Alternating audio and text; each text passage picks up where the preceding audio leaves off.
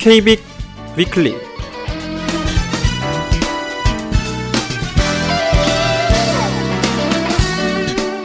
안녕하십니까. 2015년 4월 18일 KB 위클리 진행의 시각장애 앵커 이창훈입니다.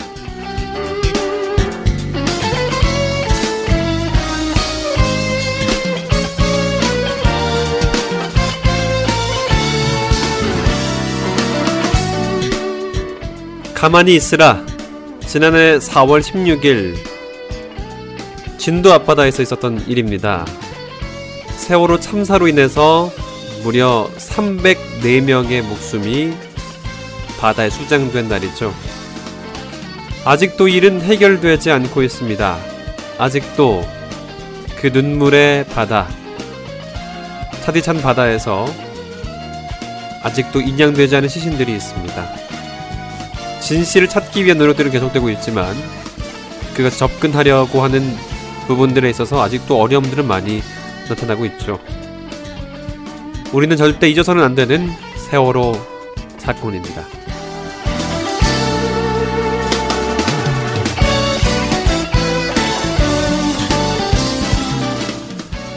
KB 위클리는 한 주간의 주요 장애계 소식과 또 다양한 이슈들을 정리하는 시간들로 2시간 동안 꾸며드립니다. 이 방송은 한국시각장애인 인터넷 방송 KBIC를 통해서 청취가 가능합니다. PC에서는 kbic.info 홈페이지 접속 후에 Winamp로 듣기 또는 web player로 듣기를 선택하시면 방송 청취가 가능합니다. 또 모바일에서도 가능한데요. 먼저 안드로이드에서는 XWI Alive 다운로드 받으셔서 위넨프로 듣기를 탭하시면 되는데요. 또 사파리에서도 이와 같이 진행하시면 되겠습니다.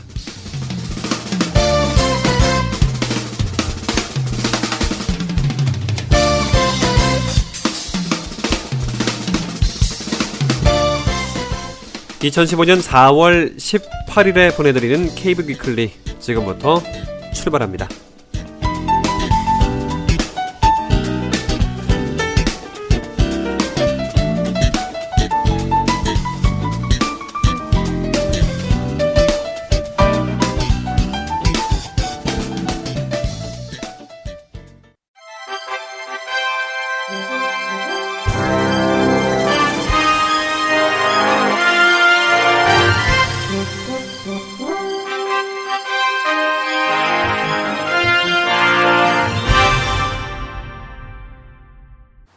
청취자 여러분 안녕하십니까? 4월 셋째 주 주간 KBIC 뉴스입니다.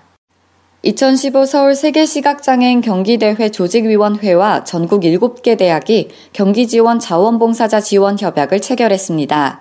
이 자리에는 조직위 임원과 경희대, 용인대, 충청대, 중부대, 가천대, 중앙대, 한신대 관계자들이 참석했습니다. 이들 대학은 협약에 따라 학생들이 대회에 자원봉사자로 참여하는 데 어려움이 없도록 적극적으로 협력하고 체계적으로 지원할 방침입니다. 한편 2015 서울 세계시각장애인 경기대회는 다음 달 10일부터 17일까지 8일간 잠실 실내체육관 등 서울 일대 경기장에서 열립니다. 서울 시내 4개 장애 당사자 단체는 장애인의 날을 맞아 서울특별시가 발표할 예정인 장애인 이동권 증진 마스터 플랜안에 대한 반대 성명을 발표하고 장애계의 의사를 반영하여 제대로 추진해 줄 것을 촉구했습니다.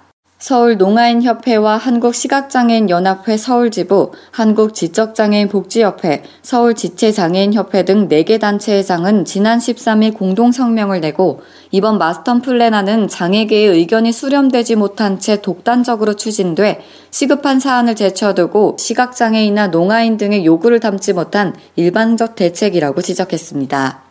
이들은 올해 2월에 장애인 대표회의를 통해 25개 항의 요구안을 수렴하여 제출했다고 하지만 어떠한 공식적 수렴 절차도 거치지 않았는데 어떻게 장애인들의 요구 사항을 수렴했다는 것인지 알 수 없다는 입장을 나타냈습니다. 이들은 또 이번 발표 예정안은 다른 항목들은 그동안 추진되고 있는 사항들의 항목 나열에 그치고 저상버스 100% 도입에만 중점을 둔 비현실적 계획이라고 강조했습니다. 항공기 내에서 안전수칙 설명 시 시각장애인을 위한 점자 안전 브리핑을 비치해야 한다는 주장이 제기됐습니다. 장애인 제도 개선 솔루션은 점자 안전 브리핑 카드를 항공기 내에 비치해 줄 것을 국토교통부와 항공사에 건의했다고 밝혔습니다. 항공사는 고객들에게 기내 안전 수칙에 대한 설명을 제공하고 있지만 안전 정보의 이해를 돕기 위해 승무원이 시범을 보이는 것을 시각장애인은 동등하게 제공받지 못하고 있습니다.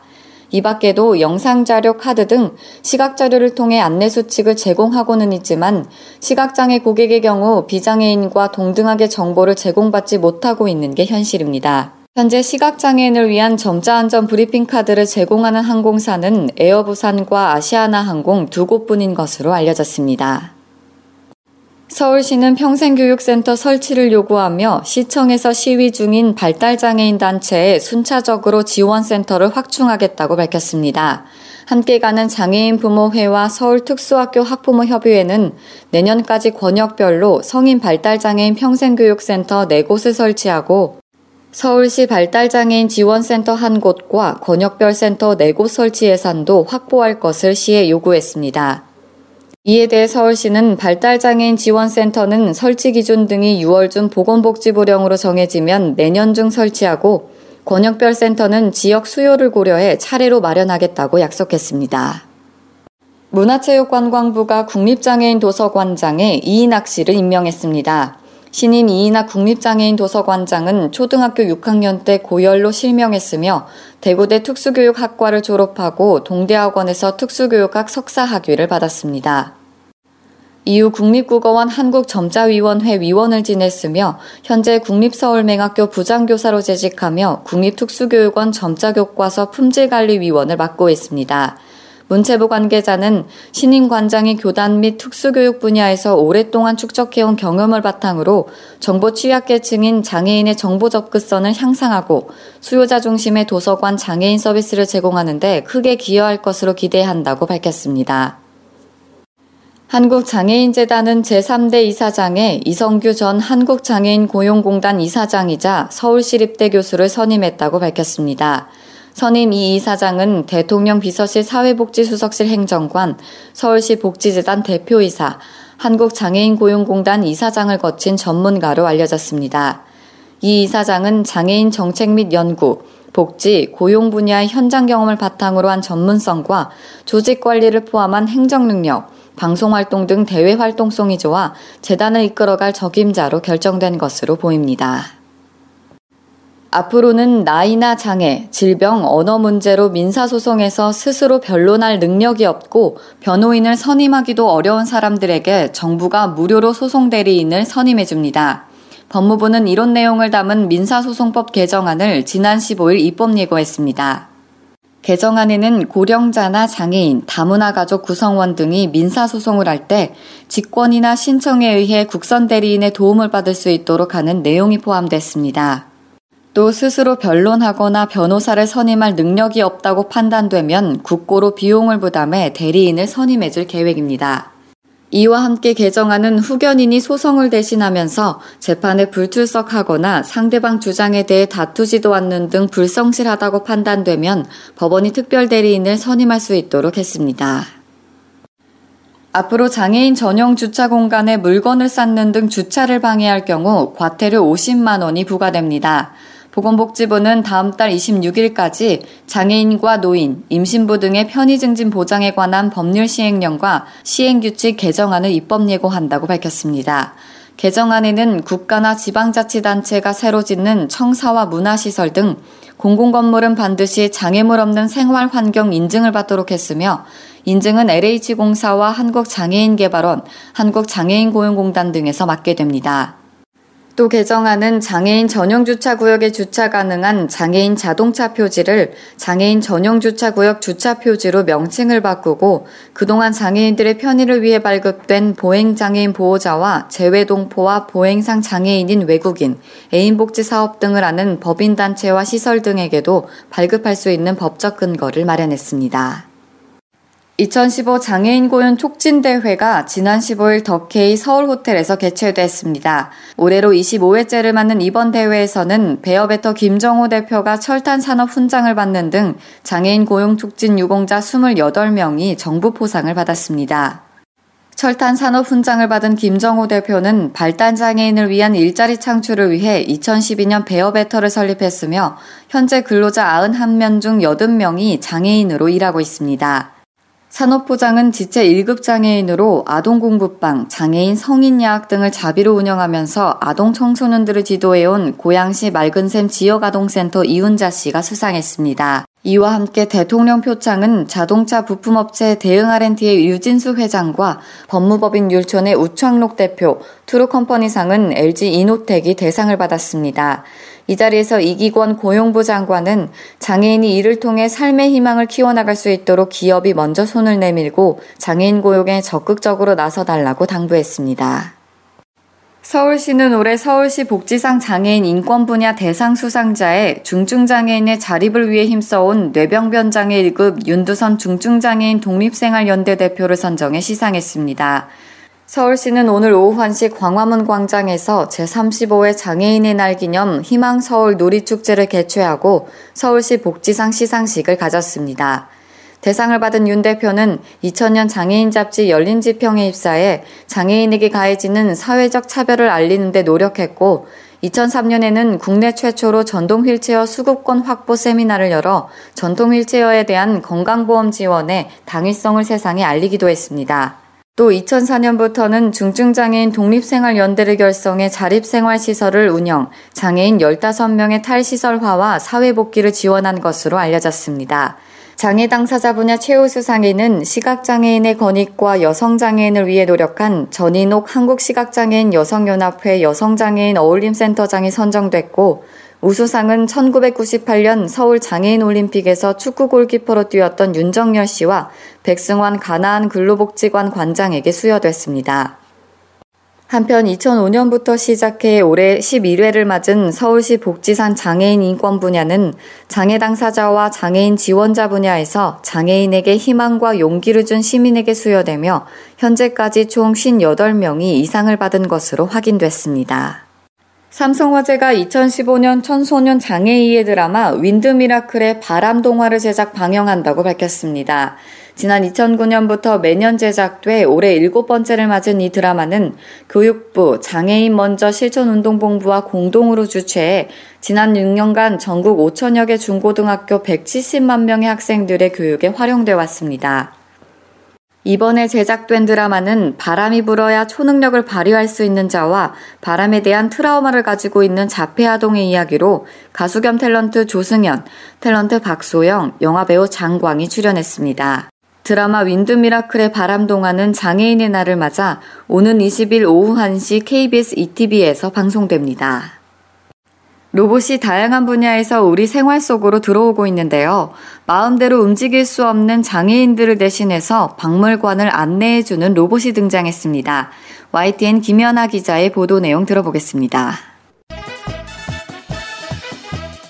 로봇 스크린에 보이는 남자가 박물관을 관람합니다. 보고 싶은 작품을 말하자 로봇이 바로 안내합니다. Sure, let's go. 오늘의 관람객은 12년 전 뇌졸중으로 사지가 마비된 헨리 에반스 씨입니다. 빔이라고 불리는 로봇이 박물관 투어를 담당하고 있습니다. 빔에게 부착된 광각 카메라는 에반스 씨가 노트북의 화살표 버튼을 눈으로 조작해서 원하는 대로 조종합니다. 인터뷰 헨리 에반스 사지 마비 환자 내가 다시 걷는 기분을 느끼게 해줬고 사회적 교제도 가능하게 해줬습니다. 스크린을 통해서 다른 관람객들과 대화도 가능합니다. 에반스 씨는 로봇 빔을 모든 박물관들에 활용하자고 제안했습니다. 그러나 난관이 많습니다. 대당 가격이 우리 돈 약 1,700만 원으로 비싸고 전시품 보호 차원에서 충격 완화 장치가 필수입니다. 또 박물관 안을 계속 돌아다니는 로봇을 감시하기 위해서 안전 요원도 충원해야 합니다. 인터뷰 제인 에반스 사지 마비 환자 부인 남편은 기술력으로 장애인들에게 자유를 주길 원합니다. 현재 미국 박물관 중 7곳에서 로봇 빔을 영구적으로 사용하기 위해 시험 중에 있습니다. YTN 김현아입니다. 이상으로 4월 셋째 주 주간 KBIC 뉴스를 마칩니다. 지금까지 진행의 남서영이었습니다. 고맙습니다.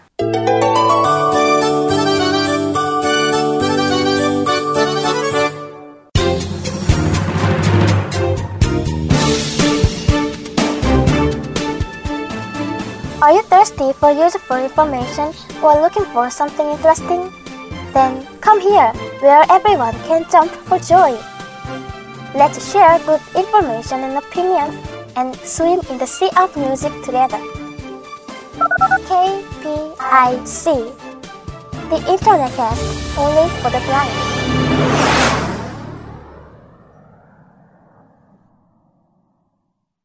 강남장인복지관 소식을 함께 듣겠습니다. 강남장인복지관 김신지 사회복지사 연결되어 있습니다. 안녕하세요.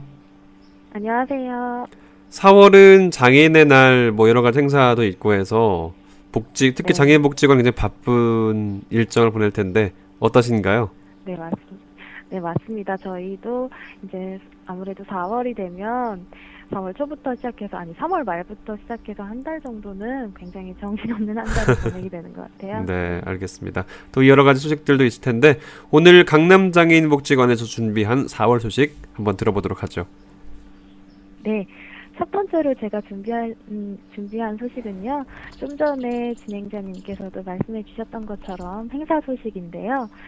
저희 강남장애인 복지관이 하상장애인 복지관과 함께하는 하상 나눔바자 소식입니다. 어, 매년 4월이면 장애인 복지관들은 장애인의 날 기념 행사를 준비하느라 바쁜 한 달을 보내게 되는데요. 저희 강남장애인 복지관의 경우도 또 강남 권역 내에 있는 장애인 복지관들과 함께하는 장애인식 개선 캠페인 등 장애인의 날 기념 행사를 준비하는 것 은 물론이고 저희 하상 장애인 복지재단 산하에 있는 하상 장애인 복지관과 함께 하상 나눔 바자를 기획해서 운영하고 있습니다. 네. 어, 이번 하상 나눔 바자에서는 어, 양질의 후원 물품을 중심으로 한 의류 잡화 물품 판매는 물론이고 저희 식사류, 분식류, 음료류 등을 판매하는 먹거리 판매 그리고 축제 장인 만큼 어, 하루에 두 차례, 행사 당일 두 차례의 공연을 준비해서 진행해 갈 예정입니다. 그러면 이게 다음 주 금요일이 되겠네요. 어, 네, 그렇죠. 어, 매년 4월 마지막 주 금요일에 진행을 하는데요. 어, 정확한 일시는 4월 24일 오전 10시부터 오후 7시까지 진행을 하게 되고요. 또 공연은 12시, 6시 이렇게 두 차례 진행이 됩니다. 그리고 무대 공연뿐만 아니라 직접 참여해 오신 분들을 위한 뭐 레크레이션 게임 음. 같은 것도 진행이 되니까 혹시 관심 있으시면 네, 날씨 좋, 좋으면 한번 나오셔서 구경해 보시는 것도 재밌을 것 같아요. 네, 해마다 열리는 바자회 소식들은 계속 들을 때마다 풍성하게 많은 것들을 준비하고 있구나. 또, 전 가장 중요한 게 어떤 공연도 연- 열면서 지역 주민들이 그냥 단순히 어, 사고, 팔고, 뭐 이런 부분들이 아니라 좀 누릴 수 있는, 들을 수 있는, 볼 수 있는 것들도 준비되어 있다는 게 또 의미가 있어 보이네요. 네네, 저희도 이제 공연이나 행사 같은 걸 준비하면서 우리 지역 주민들도 저희 하상 바자에 대해서 잘 알고 계시기 때문에 직접 오셔서 그때 물품 사시면서 장애인 복지에 대해서도 한 번씩 생각을 해, 해봐 주시는 것 같고요. 또 직접 동참하는 기회 제공은 물론이고 또 전액 다 이제 어, 저희 장애인 복지에 수익금들이 전액 다 사용될 예정이라는 걸 들으시면서 뿌듯함도 함께 느끼는 그런 행사가 되고 있습니다. 네, 4월 22일 금요일 오전 10시에서 7시. 네. 네. 그날- 24일입니다. 네, 근데 날씨가 굉장히 좋았으면 좋겠네요. 그러게 말이에요. 날씨가 요즘에 비도 좀 잦고 네. 미세먼지도 있고 해서 조금 음. 걱정이긴 한데요. 네, 네. 기도를 해봐야죠. 네. 알겠습니다. 자, 다음 소식은 어떤 소식인가요? 두 번째로 제가 준비한 소식은 지난번에도 한번 소개해드렸던 적이 있는데요. 액티브 시네마 소식입니다. 네. 근데 이제 방송이 되는 시점이 마침 딱 이제 다시 한번 소개해드려도 좋을 음, 것 같아서요. 네. 어, 지난번에는 제가 방송이 이제 나가고 나, 나가기 이전에 아마 진행이 되었어서 네, 진행을 했다라는 소식 정도 그렇죠. 전해드렸던 것 같은데요. 네. 네, 이번에는 저희가 어, 4월 27일 월요일이고요. 1시부터 진행이 될 예정인데 이번에 상영작은 어, 작년 말에 다큐멘터리 영화로서 아주 선풍적인 인기를 끌었던 미마 그 강을 건너고 나오입니다. 네, 그 영화들 많은 분들이 보시면서 꼭 보고 싶다는 얘기들 많이 들었었거든요. 네 네. 혹시 연말에 바쁘셔서 어, 영화관에 가셔서 관람 못하신 분들이 있으시면 이번에 한번 저희 복지관에 한번 오셔서 보시면 어떨까 싶어요. 네. 다시 한번 날짜 소개해드리면 4월 27일 월요일이고요. 오후 1시부터 진행이 되는 프로그램이고 사전 접수는 필요 없고요. 오셔서 그냥 보시면 되는데 이 담당하시는 선생님이 준비물로서 눈물 닦을 손수건을 준비해서 오시라고 네, 음, 말씀을 하시더라고요. 혹시 관련해서 문의사항 있으시면 문화사업팀 560번에 8251번으로 주시면 됩니다. 560에 8251번이죠? 네. 알겠습니다. 어, 지난번에 얘기했던 것처럼 단순히 영어만 보는 것이 아니라 관련 이야기도 나누고 또 의미 있는 네. 시간도 갖는다고 들었었거든요. 네네. 음, 맞습니다. 알겠습니다. 어, 이 방송과 또 3월 방송을 참고하시면 어떻게 진행됐구나, 아, 이렇게 진행되구나, 라는 것도 더 아시면서 한번 참여해 보셔도 좋겠습니다. 자, 오늘 준비한 소식 또 하나 더 있죠? 네, 마지막으로 한 가지 또 저, 저희 복지관에서 진행하게 되는 야외 활동 프로그램이 있어서 또 한번 소개해 드리려고 하는데요. 네. 아무래도 이제 날씨가 많이 풀리고 해서 이제 야외 활동에 대한 욕구가 아주 높아지는 시기가 아닐까. 그렇죠. 그래서 여러 연간 프로그램에서도 야외 활동이 진행되고 또 단기 프로그램, 나들이 프로그램도 많이들 음. 진행을 해 주시더라고요. 네. 그래서 그 중에 또 어, 지금 시점에 소개해드리기 딱 좋은 그런 프로그램이 있어서 한 개 골라보았습니다. 네. 다음 달 15일에 진행이 될 거고요. 제목하여 숲에서 쉬자. 아, 숲에서 쉬자요? 네. 어, 숲, 네, 숲 체험 프로그램으로 진행을 한다고 합니다. 네, 5월 15일 금요일이고요. 장소는 어, 경기도 광주의 성분도 복지관 내에 있는 자연 학습 자연 체험 학습장이라고 하네요. 자연 네, 체험 학습장. 네. 학습장. 네. 네. 그래서 이곳에서 간단한 신체 활동과 관계 형성 등 아주 편안하게 진행이 되는 프로그램일 것 같아요. 음. 네, 숲에 대한 숲 체험에 대한 욕구가 있으신 분들은 한번 참여해 보시면 어떨까 하는데요. 어, 사전 접수로 한 30명 정도를 모집을 해서 진행을 해갈 예정이고요. 지금도 현재도 접수 중이신 것 같고 참가비는 무료이고 또 시간은 10시부터 12시까지 짧은 음. 운영 시간에 비해서 아무래도 야외 활동이다 보니까 사전에 접수하시고 보험 가입의 절차가 있나 봐요. 그렇죠. 네. 네, 보험 가입 이후에 이제 취소를 하게 되시면 조금 취소가 어려울 수도 있고 해서요. 사전 접수에서 조금 신중하게 접수해 주시길 부탁을 드린다고 하네요. 음. 일시 다시 한번 소개해 드리면 네. 5월 15일이고요. 다음 달 15일 금요일입니다. 10시부터 12시, 오전 10시부터 12시까지 짧게 진행이 되고요. 장소는 경기도 광주 성분도 복지관 내에 자연 체험학습장이고 음. 또 혹시 참가비는 없고 또 참가를 희망하시는 분들은 아까 액티브 시네마랑 같은 분이 담당이신데요. 음. 네, 560번에 8251 네. 8251번으로 접수하시면 됩니다. 사실 숲을 체험한다는 건 쉬운 일이 아니죠. 특히 이 도시화된 네. 환경에서 맨날 아스팔트만 밟고 살아가다가. 네, 이렇게 숲을 경험하고 어, 자연적인 어떤 부분들을 체험한다는 건 굉장히 중요한 의미가 있는 것 같고요. 아, 정말 좋은 기회 될것 같습니다. 또 봄나들이 시즌이니까 아, 좋은 시간 보내면 좋겠다 이런 생각을 하게 되네요. 네, 이번에 또 봄비치고는 제법 세게 비가 와서 벚꽃 같은 게 또 많이 또 떨어졌다고 하더라고요. 네. 그래서 이렇게 성분도 복지관 내에서 이렇게 조성해 놓은 숲인 것 같은데, 네, 이렇게 누군가 갖고 놓은 숲도 굉장히 체험해 보면 좋을 것 같으니까 관심 있으신 분들, 또 편안하게 숲 체험 해- 해보고 싶으신 분들은 한번 신청 접수하셔가지고 가보셨으면 좋을 것 같아요. 알겠습니다. 이번 4월도 의미 있고 또 필요한 여러 가지 이야기들 남겨주셨습니다. 오늘 지금까지 강남장애인복지관 김신지 사회복지사로부터 4월 강남장애인복지관 소식을 들어봤습니다. 오늘 고맙습니다. 네, 감사합니다.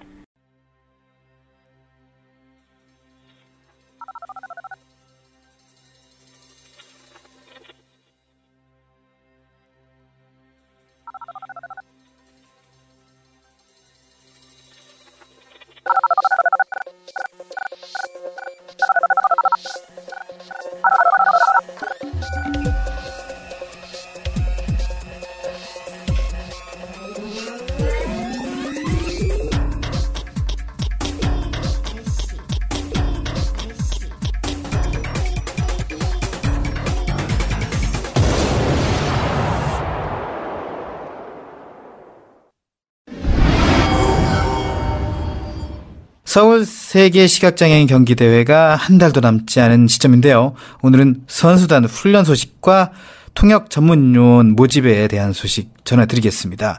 서울 세계 시각장애인 경기대회 김대근 문화홍보부장 연결돼 있습니다. 부장님 안녕하세요. 예, 안녕하십니까. 네. 어, 2015 세 서울 세계 시각장애인 경기대회 대비해가지고 특별훈련이 진행되고 있다고요? 네, 그렇습니다. 음, 언제부터 언제까지 진행되는 훈련이고 훈련에 참가하는 선수단 규모는 어느 정도입니까? 네, 말씀해 주신 것처럼 이번 훈련은 2015 서울 세계 시각장애인 경기 대회를 대비한 특별 훈련이고요. 네. 어, 이번 대회에 출전하는 우리나라 약 100여 명이 넘는 선수가 있는데 네. 이 100여 명이 넘는 선수들 대부분이 음. 어, 이보, 일부 임원을 제외한 대부분의 선수단이 어, 모두 참여하는 훈련이 되겠습니다. 네. 지난 3월 16일부터요 겨울 골보를 시작으로 해서 네. 오늘 4월 19일이면은 모든 선수단이 순차적으로 어, 훈련에 돌입하게 됩니다. 음. 어, 대회 직전인 5월 8일까지 이 훈련은 어, 계속 계속됩니다. 아이고 또 상당한 기간 동안 훈련을 계속하고 네, 있는데 50일 정도로 계획하고 네. 있습니다. 이렇게 특별 훈련을 실시하는 이유는 뭡니까? 네, 우리나라 국가대표 장애인 선수들은요, 음. 어, 대부분 직장을 가지고 있는 선수들입니다. 네. 그러니까 즉 어, 전업 체육인이 아니라는 얘기죠. 음. 어, 이렇기 때문에 이 선수들과의 손발을 맞춰볼 수 있는 기회가 어, 그리 넉넉지만 않은 것이 사실입니다. 네. 에, 이에 따라서 짧은 기간 동안 집중적으로 특별 훈련을 어, 계획할 수밖에 없는 음. 어, 실정이고요. 무엇보다도 이번 대회를 통해서 골볼과 우리 유도 종목 같은 경우는 음. 2016 리우 올림픽 쿼터가 주어지는 종목이기 어, 때문에 중요한 또 그렇습니다. 시점이군요. 네, 이번 훈련을 어, 통해서 과학적이고 체계적인 훈련을 어, 실시해서 상위 입상을 목표로 하고 있고요. 음. 그리고 보다 효율적인 선수 관리를 위해서 이번 훈련을 계획하고 운영하고 있습니다. 예, 유도와 골볼은 특히 더 전략적으로 훈련에 좀 참여해야 됐고 또 전략적 훈련에 따라서 이 성과도 내야 된다 이런 얘기군요. 네, 그렇습니다. 예, 지금쯤이면 말이죠. 각국의 참가 현황을 좀 알 수 있을 것도 같은데 네네. 최종 엔트리 접수 현황 어떻게 됩니까? 예, 이번 우리 서울 대회에 출전하겠다고 참가 어, 신청 엔트리를 낸 나라는요. 예, 현재까지는 58개국이 되겠습니다. 네, 어, 그리고 선수단 전체 규모는 약 1,700여 명에 이르고 있는데요. 네. 어, 이 같은 규모는 어, 저기 따라서 그 대회가 임박해짐에 따라서 좀더 차이가 날 것으로 그렇게 보여집니다. 음, 그래도 한 60개국 가까이가 나오게 되고 어, 천여 명이 넘는 선수 임원단까지 한 2천여 명 될 텐데 그렇습니다. 어, 그럼 굉장히 큰 규모일 것 같아요. 그러면 사람도 많이 필요할 것 같은데 특히 통역 전문 요원 모집에 관한 소식이 또 들어와 있잖아요. 네네. 이 통역 전문 요원 신청 자격 어떻게 되는지 좀 알려주세요. 예, 통역 전문위원이라고 하니까 너무 좀 거창한 자격을 가지고 어, 있는 분들이 좀 신청해야 하는 거 아닌가 그렇게 생각하고 계시는데요. 네. 어, 자원봉사 그냥 개념이라고 어, 음. 생각하시면 통역 자원봉사자. 그렇습니다. 네. 될것 같고요. 어, 일상생활 영, 영어 정도 수준이면은 음. 어, 신청이 가능합니다. 음. 어, 우리나라 성인이면 누구나 다 신청할 수가 있고요. 네. 특히 이제 그 주한 외국인의 경우는 음. 한국어 소통이 가능하신 분이어야 한다는 것을 좀 유념해 주셨으면 하겠습니다. 네. 네.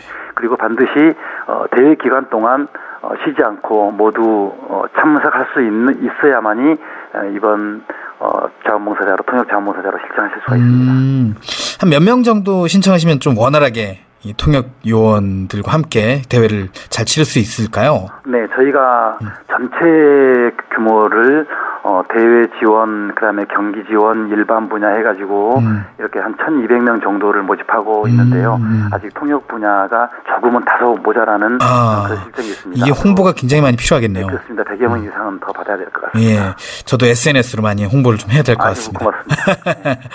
자, 통역 전문 요원으로 활동하면 받을 수 있는 특전, 음, 그러나 보, 아 그리고 보상이 있을까요?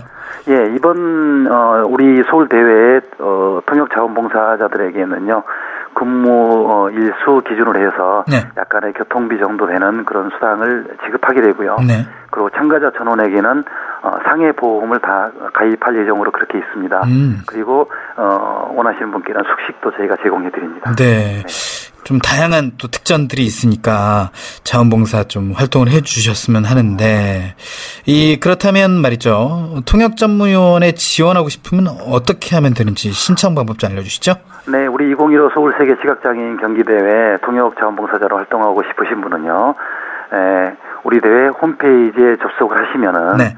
자원봉사자 캐테고리가 있습니다. 네. 에, 여기를 클릭하셔서 음. 어, 양식에 따라서 서류를 작성하신 후에 네. 어, 곧바로 온라인 등록을 하시면은 신청이 음. 됩니다. 신청도 굉장히 간단하네요. 네, 그렇습니다. 모바일로도 접속이 가능할까 모르겠네요. 네, 아직은 저희가 모바일로는 좀 접속. 아, 모바일은 안 되고 일단 PC로 접속을 하셔가지고 그렇습니다. 신청서를 작성하신 후에 보내주시면 바로 신청이 되니까 간단하니까 뭐 네네. 서류 같은 것도 필요 없을 거고 네네. 뭐 그러니까 신청서 작성하셔서 이 서울 세계 시각장애인 경기 대회라고 치면 바로 홈페이지가 나오더라고요. 그렇습니다. 음. 예, 저희 2015 서울 세계 시각장애인 경기 대회를 음. 예, 포털에서 입력하시면은 음. 저희 조직위원회로 들어올 수가 있으니까요. 음, 그럼요. 누구든지 좀 확인해봐 주시기 바랍니다. 네, 페이스북으로도 2015 서울 세계 시각장애인 음, 경기 대회 조직위원회 홈 페이지가 있습니다. 페이지가 있어서 거기에서도 많은 정보들이 올라오고 있어서 저도 좋아요를 눌렀는데 네네. 여러분들이 많은 또 어, 참여, 좋아요 이거 눌러주시고 홍보 많이 해주시면 좋을 것 같고요. 네, 고맙습니다. 어, 신청서와 자세한 내용 역시 홈페이지를 들어가면 될까요? 그렇습니다. 저희 조직위원회로 연락을 주시면은 음. 어, 자세한 내용을 물론 안내해 드리겠지만 네. 홈페이지로 접속하시는 것이 훨씬 간단하기 때문에 아, 그렇죠. 네, 네. 홈페이지를 통해서 음. 어, 접수하시면 더 좋을 것 같습니다. 네, 연락처 좀 다시 한번 알려주시죠. 네, 자원봉사를 원하시는 분은요, 음. 저희 어, 조직위원회 2015 서울 세계 시각장애인 경기대회 조직위원회 대회 지원본부 대회 지원본부. 네, 대회 지원본부 02에 3215에 네. 3215에 5395번으로 신청하시면은 예, 안내해드리겠습니다. 네. 장애인 자립생활센터 판에서 시각장애인의 정보 습득과 활용을 위한 IT 스마트 기기 활용 강좌를 연다고 합니다. 어떤 내용인지 알아보겠습니다. 장애인 자립생활 센터 판에 모경훈 활동가와 연결돼 있습니다. 안녕하세요. 네, 안녕하세요. 네, 반갑습니다. 예, 반갑습니다. 네, 시각장애인을 대상으로 IT 스마트 기기 활용 강좌가 열린다고요? 네, 에, 왜 이런 강좌를 열게 됐는지 알려주시죠? 예, 예. 현재 우리나라 정보통신 관련 기기의 기술은 높은 수준에 이르고 있지만, 그 장애인들 장애로 인해 정보 매치에 접근에서부터 어려움을 겪고 있습니다. 네. 현재 정보통신 매체는 몇 가지의 문제점이 있다고 생각을 하는데요. 네. 사회적 커뮤니케이션의 단절이나 새로운 정보 획득에 이런 기회 불균형 및 사회적 네트워크 형성의 어려움 등으로 중증 장애 장애인에게는 정보 습득의 기회가 평등하게 주어지지 않고 제한된 삶에 대해 우려가 커지고 있습니다. 네. 장애인의 경우 각 그 장애 유형별로 통신 매체의 접근 방법에 따라 필요성에 도모하는 정보통신 기기의 교육 내용의 차별화 또는 체계적인 그 체계화가 요구되기 때문에 네. 저희 센터에서는 그 다양한 장애 유형 중에 먼저 그 시각장애인 대상으로 스마트 기기를 활용하는 정보 습득 방법에 대한 강좌를 진행하고 있습니다. 네. 그렇다면 이후에 다른 유형의 장애를 대상으로 해서, 장애인을 대상으로 해서 강좌가 열릴 예정인가요? 네, 올해 진행되는 강좌의 실효성을 보고 저희가 평가를 해서 네. 2016년도에서도 욕구에 맞는 그 계획할, 계획을 하고 진행할 예정입니다. 네. 시각장애인을 대상으로 열리는 이번 강좌의 모집 대상은 어떻게 됩니까? 서울시에 거주하는 20대에서 50대까지의 시각장애인 8명을 대상으로 하고 있습니다. 네, 그렇군요. 강좌의 내용은 주요 내용이죠. 강좌의 주요 내용은 무엇인지 좀 궁금하네요. 상하반기로 2강씩 4강을 진행할 예정이고요. 네. 상반기에는 아이폰 이용자들을 위한 스마트 기기 활용법으로 교육이 진행될 예정이고요. 네. 하반기에는 안드, 안드로이드 이용자를 위한 스마트 기기 활용법 교육을 진행할 예정입니다. 네. 시각장애인들이 원활하게 스마트폰을 쓸 수 있도록 아이폰 그리고 안드로이드 폰 교육이 상하반기로 나눠서 진행이 되는군요. 네. 자, 교육을 하는 날짜는 언제고 교육 장소는 어딘지 알려주세요. 하반기 일정은 9월 중이고요. 네. 정확한 날짜는 추후에 저희가 공지할 예정입니다. 네. 상반기에는 1강은 4월 22일 수요일, 2강은 4월 29일 수요일 음. 2시간씩 진행이 되고요. 네. 교육 장소는 지하철 4호선, 4호선의 해화역, 네. 그 마영이 공원 뒤편 노들 장애인 자율생활 센터라는 음. 그 건물의 6, 층 홀로그램실에서 진행이 그 예정입니다. 네. 해화역 근처에는 노들 장애인 자립생활센터 6층 프로그램 홀. 프로그램 네, 프로그램실이. 아, 프로그램 실에서 진행이 네. 되는군요. 네. 자, 이 강좌에 관심 있는 분들은 어떻게 신청을 하면 되나요? 네. 저희가 모집 기간은 4월 21일까지고요. 네. 그 070 7525 8822로 전화 주소서 접수를 하시거나 네. 저희 장애인 자율생활판 홈페이지에 음. 접속하셔서 음. 그 공지사항에 보시면 관련 글이 있는데요. 음. 그 첨부돼 있는 신청 받으셔서 자- 작성을 하신 후에 음. 그 거기 공지 그 이메일이 있을 거예요. 네. 그 이메일로 보내주시면 될 것 같습니다. 네. 070에 7 7525 아, 7525에 8822 예, 예. 네, 7525에 8822 070입니다. 070 7525에 8822 맞죠? 네네. 네, 7525에 8822로 전화를 주시면 되겠고 어 장애인 자립생활센터 판 홈페이지가 또 있죠. 검색을 하면 나오나요? 네, 검색을 하면 나오고요. 네. 그 아니면 www. 음. 420. 아, 420pan.5r.k KR. 네, 420PAN이겠죠. 420pan.5 네. 5r.kr 이쪽으로 들어가셔도 자세한 공지를 어, 보실 수 있겠군요. 네네. 어, 스마트 기기 이게 담당자 분은 어, 스마트 교육 담당 박세영 활동가네요. 네네. 아, 문의하실 분은 장애인 자립생활센터 판 스마트 교육 담당 박세영 활동가를 찾아주시면 되겠습니다. 장애계 뉴스 브리핑 시간입니다. 한 주간 어떤 소식이 있었는지 알아보겠습니다. 복지TV 보도국 박정현 기자 전화로 연결돼 있습니다. 안녕하세요. 네, 안녕하십니까. 네, 완연한 봄 날씨고 꽃이 이제 벚꽃은 만개했는데 뭐꽃 예. 구경은 잘 하셨는지요? 예, 많이 했습니다. 음, 네. 그래요. 이게 차로나 아니면 이렇게 개- 대중교통으로 이동하다 보면은 그렇게 이제 슬쩍슬쩍 이렇게 꽃을 보면 굉장히 예쁘다 이런 분들도 많더라고요. 네. 자, 장애계 주요 뉴스 먼저 듣겠습니다. 네, 오늘 주요 뉴스로 먼저 교육부 소식입니다. 이 장애인과 미성년자를 대상으로 성범죄를 저지른 교육 공무원을 교단에서 퇴출시킨다는 개정안을 교육부가 발표했습니다.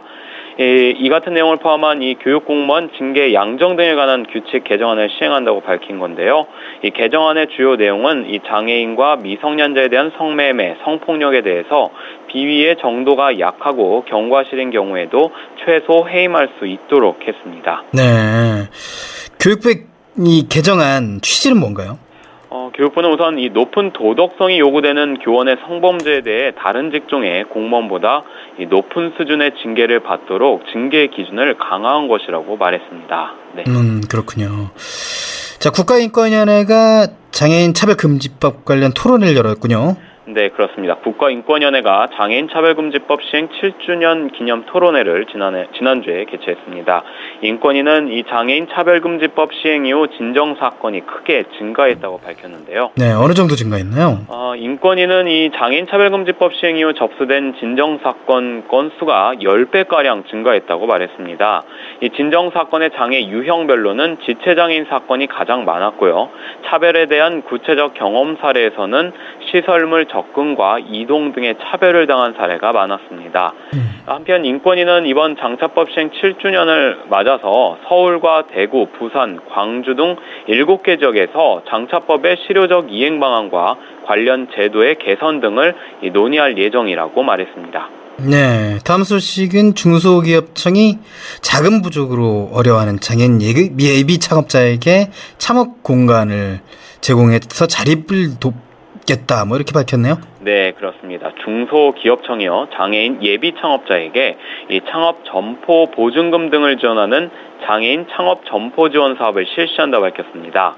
이 중소기업청은 지원 사업을 통해서 이 장애인 예비 창업자에게 점포 보증금으로 최대 1억 원까지 최장 5년 동안 지원하고요. 점포 보증금 외에 간판 제작과 실내 장식 등에 소요되는 비용으로 최대 500만 원까지 지원한다고 말했습니다. 네. 자, 신청 방법 좀 알려주시죠. 네, 신청을 희망하는 장애인 예비 창업자는요, 신청서와 사업 계획서를 작성해서 오는 23일까지 장애인 기업 종합 지원센터에 신청하면 됩니다. 네.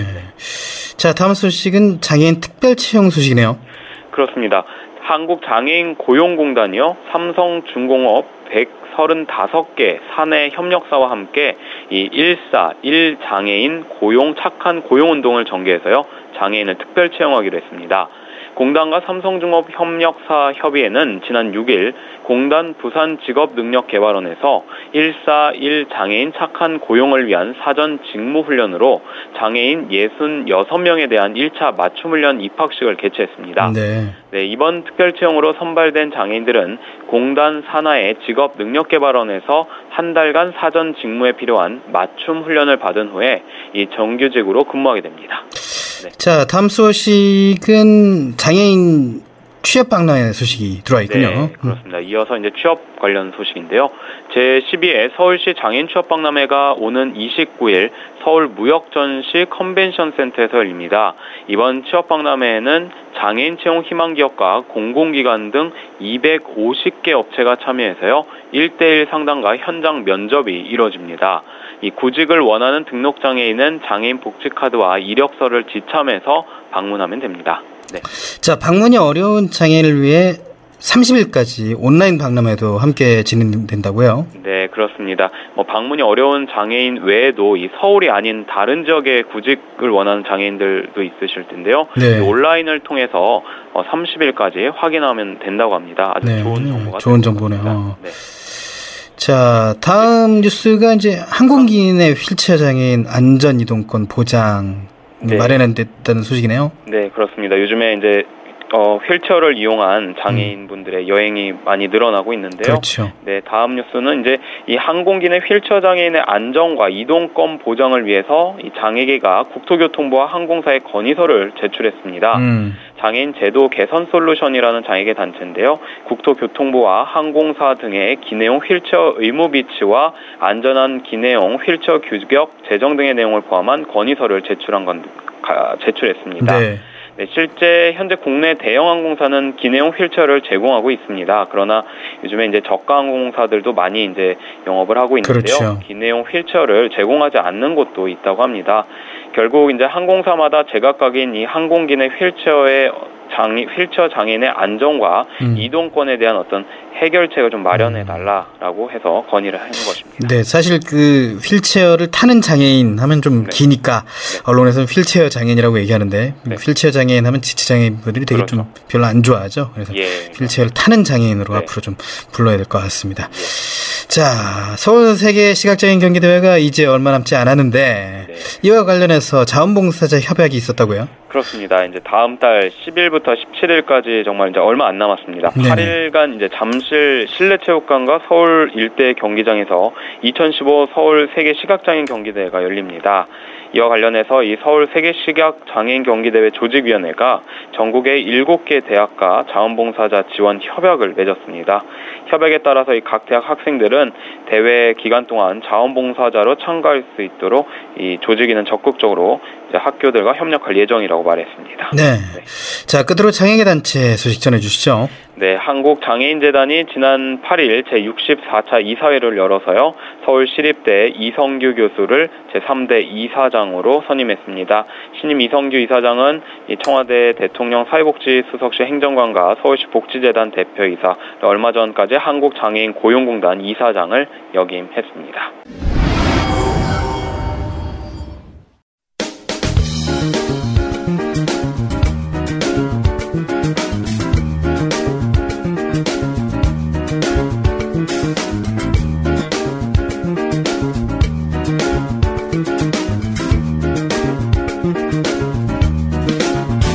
지금 여러분께서는 한 주간 사회 전반의 소식을 전하는 KB 위클리를 청취하고 계십니다.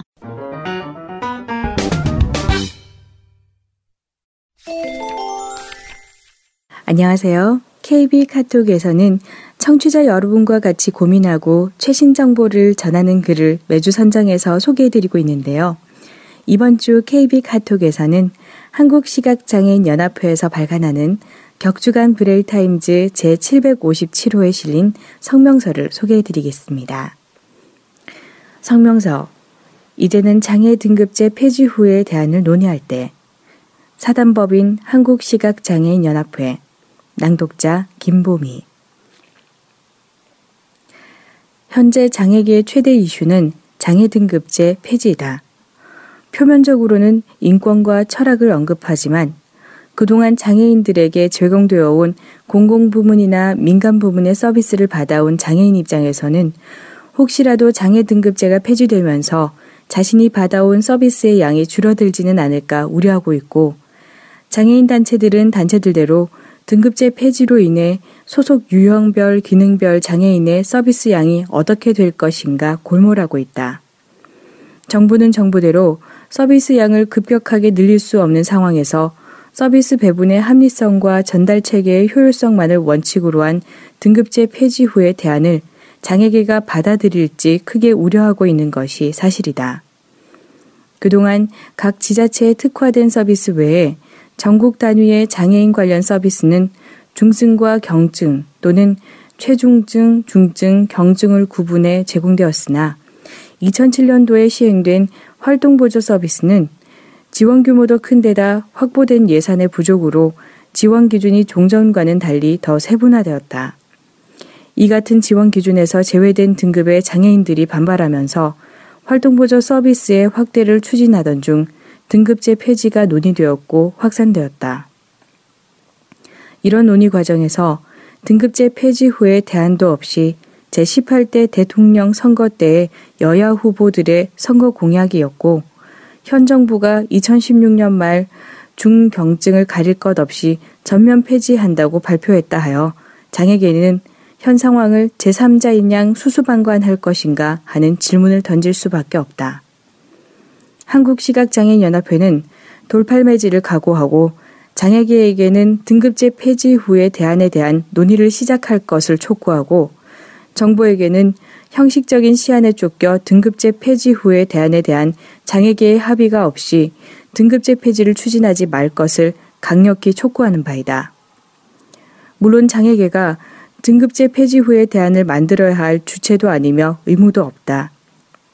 하지만 내부 논의 과정에서 유형별, 기능별 장애인의 특성을 이해하게 되고 서비스 총량에 대한 우선적 배분이나 효율적 전달 체계 수립에 대한 공감대를 형성할 수 있으며 최소한 장애계의 대안에 대한 가이드라인을 만들 수 있고 그렇다면 장애계의 내부 반발은 줄일 수 있지 않을까 기대된다. 등급제를 완전히 폐지할 경우 첫째, 중증과 경증으로 구분, 중증에게 유리하게 적용되던 장애인 제도를 어떻게 할 것인가의 문제를 생각해야 한다. 장애인 연금, 장애인 활동 보조, 고용장려금, 중증장애인 고용 더블카운트제, 우선구매 제도 등 우리나라 장애인 제도는 대부분 중증장애인에게 더 많은 혜택이 돌아가도록 설계되고 시행되어 왔는데 국가나 사회는 이를 어떻게 허물고 어떻게 중증장애인을 보호할 것인지 고민해야 한다. 만약 이러한 논의나 보완 없이 무작정 등급제를 폐지한다면 목소리 큰 장애인의 욕구 중심으로 서비스가 편중되고 욕구마저 표현할 수 없는 중증 장애인 입장에서 보면 등급제 폐지는 제한된 재화와 서비스를 놓고 보다 많은 서비스를 차지하려 다투는 무한 경쟁에 불과하다. 또한 사회가 장애인을 보호하고 배려해야 할 철학적 단초를 장애에게 스스로 잘라버리는 우를 범하게 될 것이다. 둘째, 중증과 경증으로 구분, 중증에게 더 많은 혜택을 주는 현 감면 할인 제도를 어떻게 할 것인가 고민해야 한다.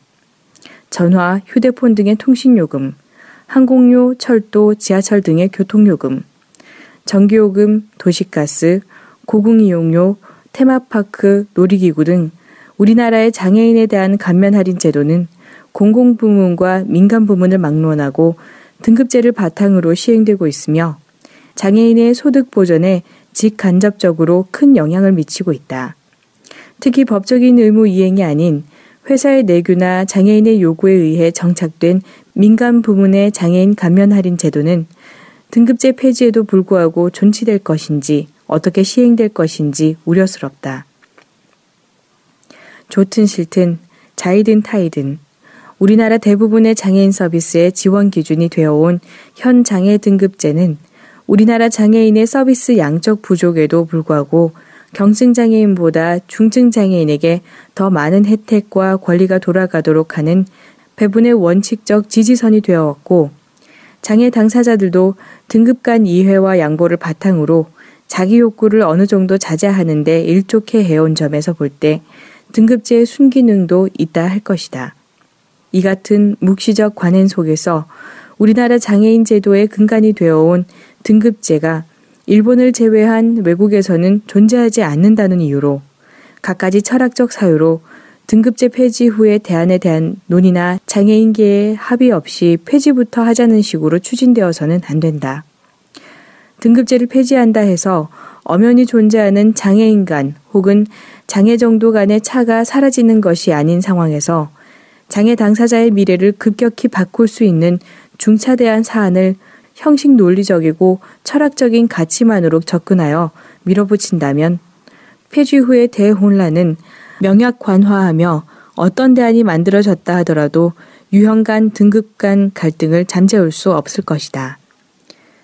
등급제와 관련된 인간 중심의 철학적 가치를 간과한 측면은 있으나 장애계가 막연하게 미래지향적이고 긍정적인 측면만을 강조해서 등급제 폐지를 추진해서는 안 된다는 점과 때는 늦은 감이 있으나 이제부터라도 등급제 폐지 후의 대안 마련에 대해 활발하게 논의하기를 바라는 충정임을 널리 밝히는 바이다. 고맙습니다.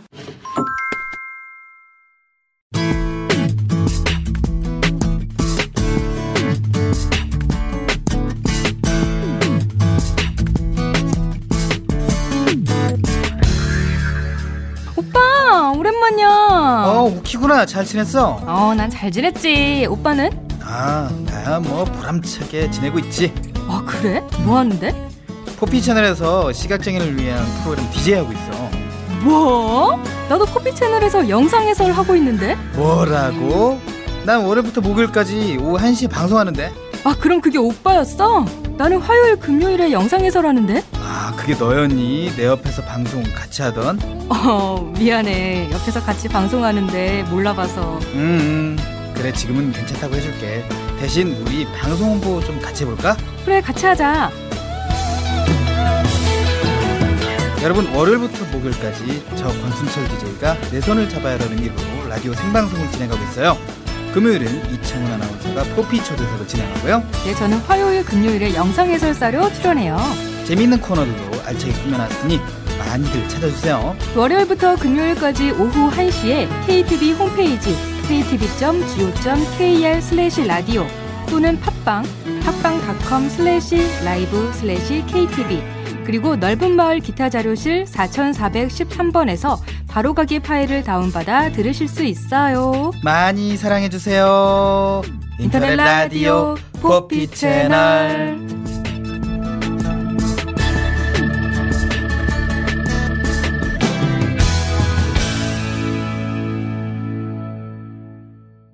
잠시 후 KB 위클리 2부로 돌아오겠습니다.